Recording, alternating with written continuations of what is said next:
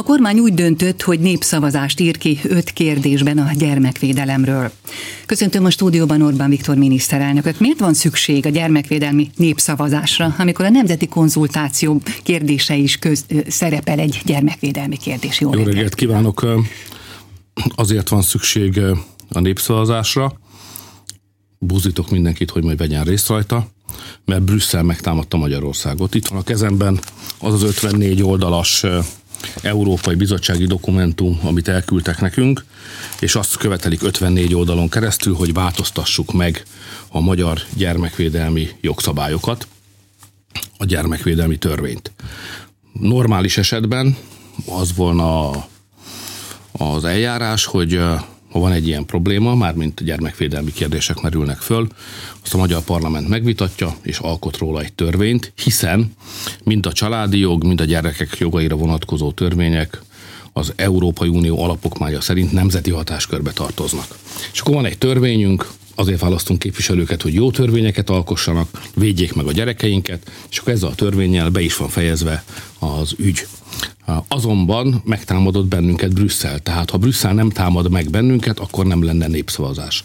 Tehát óriási nyomás alá helyeztek bennünket. Zsarolnak, fenyegetőznek, kötelezettségszegési eljárást indítanak, késleltetik a nekünk járó pénzek kifizetését. Ilyen körülmények között két lehetőség van. Vagy engedünk, vagy nem. Miután a gyermekeinkről van szó, és a gyermekeink jövője a tét, ezért nem engedhetünk. Ha nem engedünk, akkor küzdeni kell. A kormány egymagában nem lesz elég erős ebben a küzdelemben.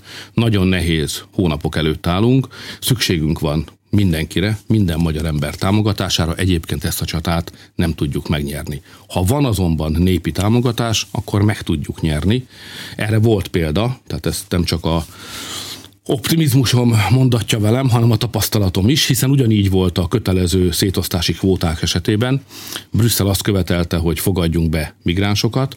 A kormány egymagában nem lett volna képes ellenállni. Megkezdtük ugyanakkor is a szembeszegülést, meg az ellenállást, meg a magyar emberek érdekének védelmét, de ha nem lett volna mögöttünk egy fantasztikus népszavazás, akkor valószínűleg egész Európára ráerőltették volna Brüsszelből a migránsok kötelező szétosztását. Akkor egész Európát a magyar népszavazók védték meg a migránsok kötelező szétosztásától. Ez elképesztő. Mit tudtak írni 54 oldalon keresztül? Egy olyan kérdésről, ami nemzeti hatáskör. Hát azt írják, hogy először is be kell engednünk a szexuális nevelés célzó propagandát az iskoláinkba. Tehát vitatják azt, hogy a szülőnek joga lenne ahhoz, hogy ő döntse el, hogy mikor, milyen formában szembesíti, ismerteti meg a gyermekét, illetve gyermekével a szexuális élet. Egyébként abban az életkorban, ott a tizenéves korra gondolok, rendkívül nehéz és bonyolult kérdésével, mikor ismerteti meg és hogyan a gyermekét, hogyan segít neki. A bizottság szerint itt vannak jogok az iskolában vagy a köznevelésben, amelyek megelőzik a szülőjogát. Ezt mi nem fogadjuk el. Azt akarják, hogy az LMBTQ aktivistákat engedjük be az iskolába. Ők azért mondják ezt, mert az ő fölfogásukban, mert őket is meg kell értenünk azért. Az ő fölfogásukban ez az egész kérdéskör valójában nem a gyermekek neveléséről szól, hanem az európai szabadság eszmény kiterjesztéséről. Tehát ők úgy fogják föl a történelmet, hogy volt a nem szabadság állapota, ideértve a rabszolgaságot is, és onnan halad a világ az egyre nagyobb szabadság irányába. És most eljutottunk oda, hogy az igazi szabadság az, amikor az ember a nemétől is megszabadulhat. A magyarok nem így gondolkodnak erről, mert magyarok azt mondják, hogy vannak a felnőttek, meg vannak a gyermekek. A felnőtt azt csinál, amit akar, a törvények keretei között. Egymással is azt csinálnak, amit akarnak. Ez egy életmód kérdés a számunkra, nem szabadság kérdés. Ez egy életmód kérdés. Hát ha valaki úgy akar élni, hogy egy másik azonos neművel él együtt, hát lelke rajta, tegye. De a gyerek az egy különböző ügy. Az nem tartozik ebbe a körbe, az nem a felnőtt szabadság kérdése.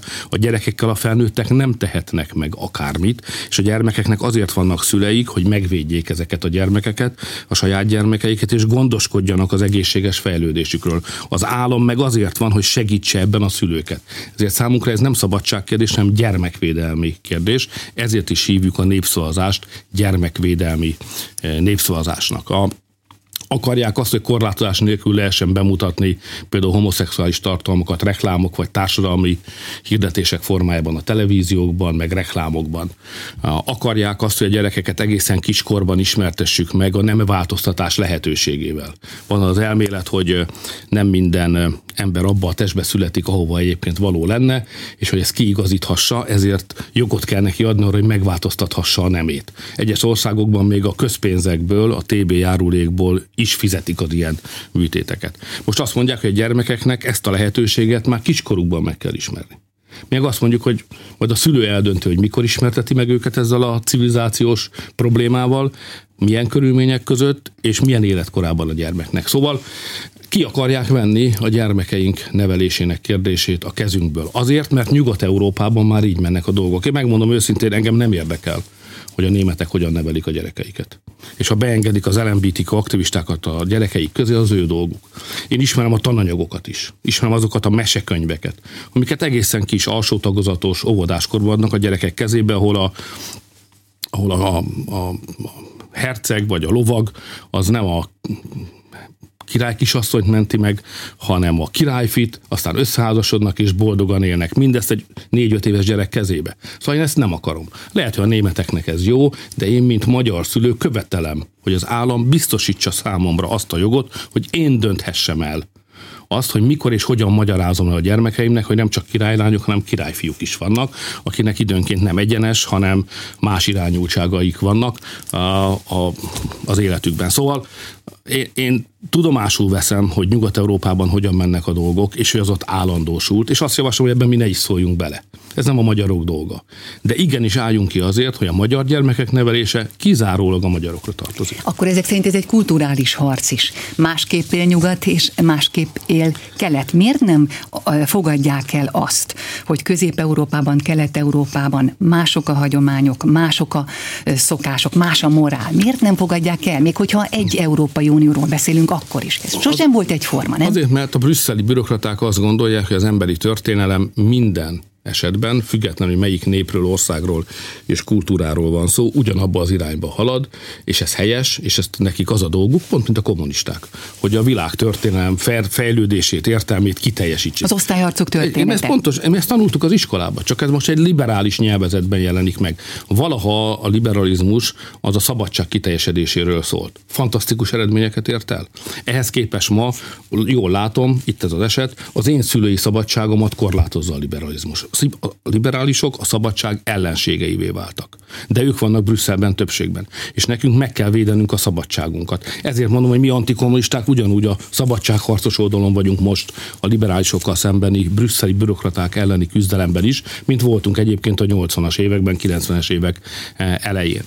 Még egyszer mondom, eh, azt kell tudomásul venni, hogy a világban nemzetek vannak, a nemzeteket tisztelni kell, a nemzeteket népek alkotják, akiknek kultúrájuk, történelmük van, és azt ugyanúgy tisztelni kell, mint a népeket magukat. Nem lehet a népet úgy tisztelni, hogy a kultúrát és a történelmét nem tisztelem. Mi egy európai nép vagyunk, elvárjuk a tiszteletet. Az, hogy zsaroljanak bennünket, különösen visszaélve a hatalmukkal, mert itt nyilvánvaló hatalmi visszaélésről van szó pénzügyileg zsaroljanak bennünket, ez teljesen elfogadhatatlan.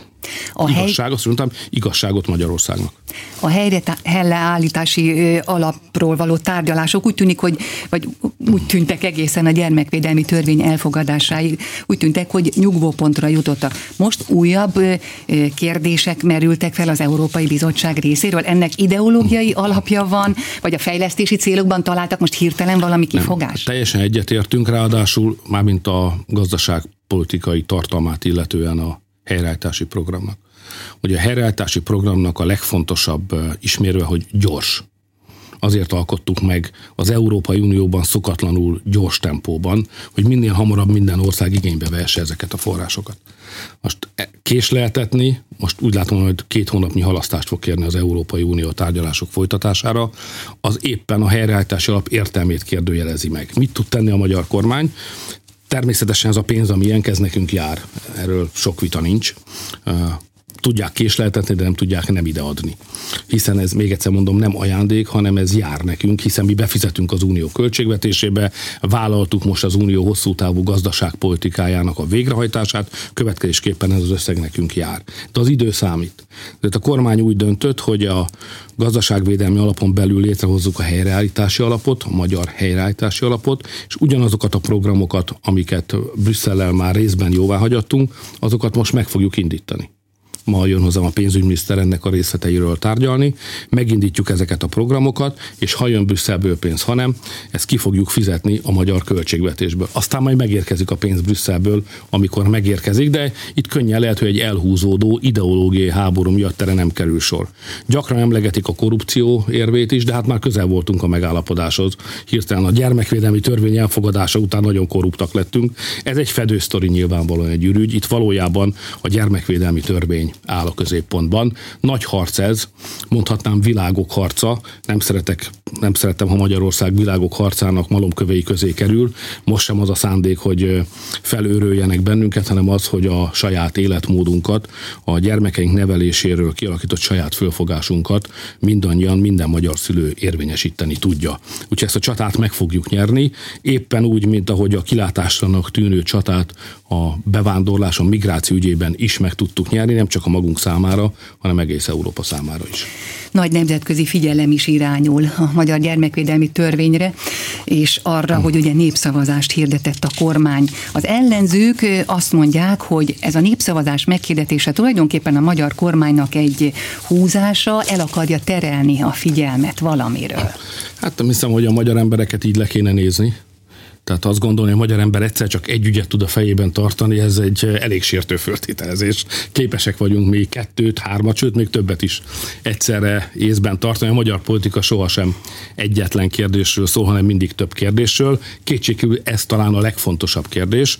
Az országgyűlés remélem, hogy ősszel elrendeli a népszavazást, és még a választások előtt januárban vagy februárban le is tudjuk ezt bonyolítani.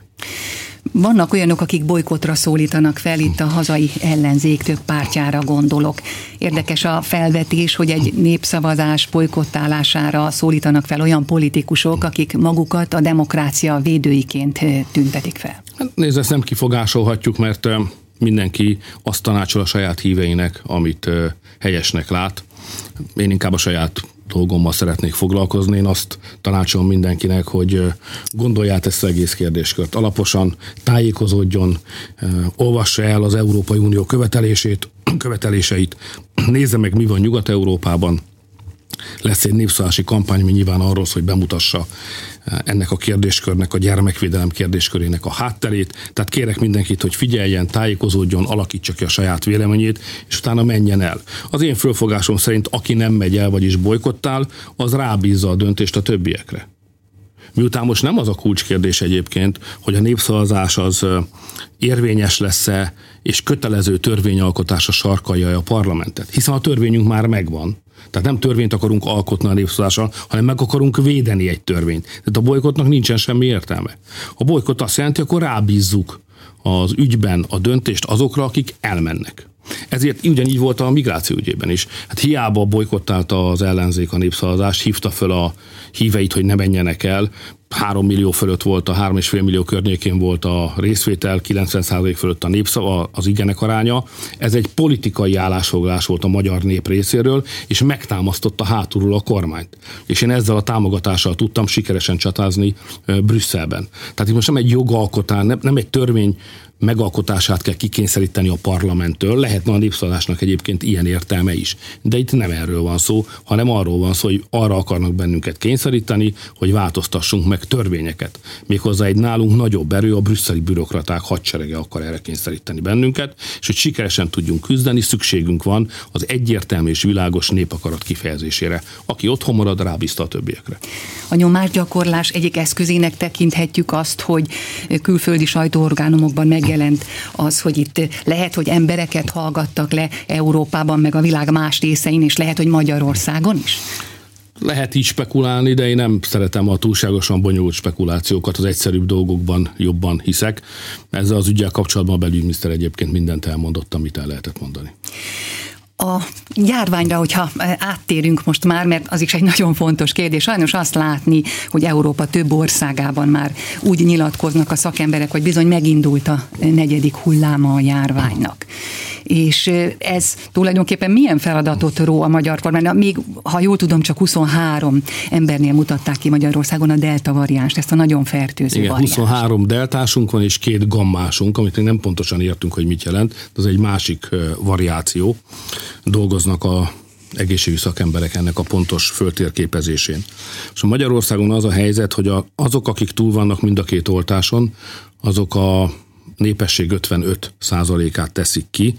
Ez magasabb, mint az USA, Egyesült, Áll- Egyesült Királyság vagy Németország teljesítménye. Tehát nyugodtan mondhatjuk, hogy Európa egyik legbiztonságosabb, vagy talán legbiztonságosabb országa járványügyi szempontból ma Magyarország. A második dolog, amiből ki kell indulnunk, az az, hogy a negyedik hullám elkezdődött Nyugat-Európában. Tehát ha nem elszórt jelek vannak, hanem lehet tudni, hogy ez a járvány negyedik hulláma. Ez Nyugat-Európában elindult, és ha Nyugat-Európában elindult, miután a határokat nem tudjuk légmentesen lezárni, ezért a járványt be fogják hozni, be fogják hurcolni Magyarországra. Ezt 23 esetben már azonosítottuk, tehát biztosan mondhatjuk, hogy ez a delta variáns, ez itt van közöttünk. Tehát Magyarország is része lesz a negyedik hullámnak. A jó hír az az, hogy az oltások, amiket eddig felvettek az emberek, emberek, ezek a súlyos megbetegedésekkel szemben megvédenek bennünket. Van, akit teljesen megvéd a megbetegedéstől, és van, akit pedig úgy véd meg, hogy csak enyhe lefolyású betegséget okoz neki az a vírus, ami egyébként akár el is vihetné, amiben akár bele is halhatna.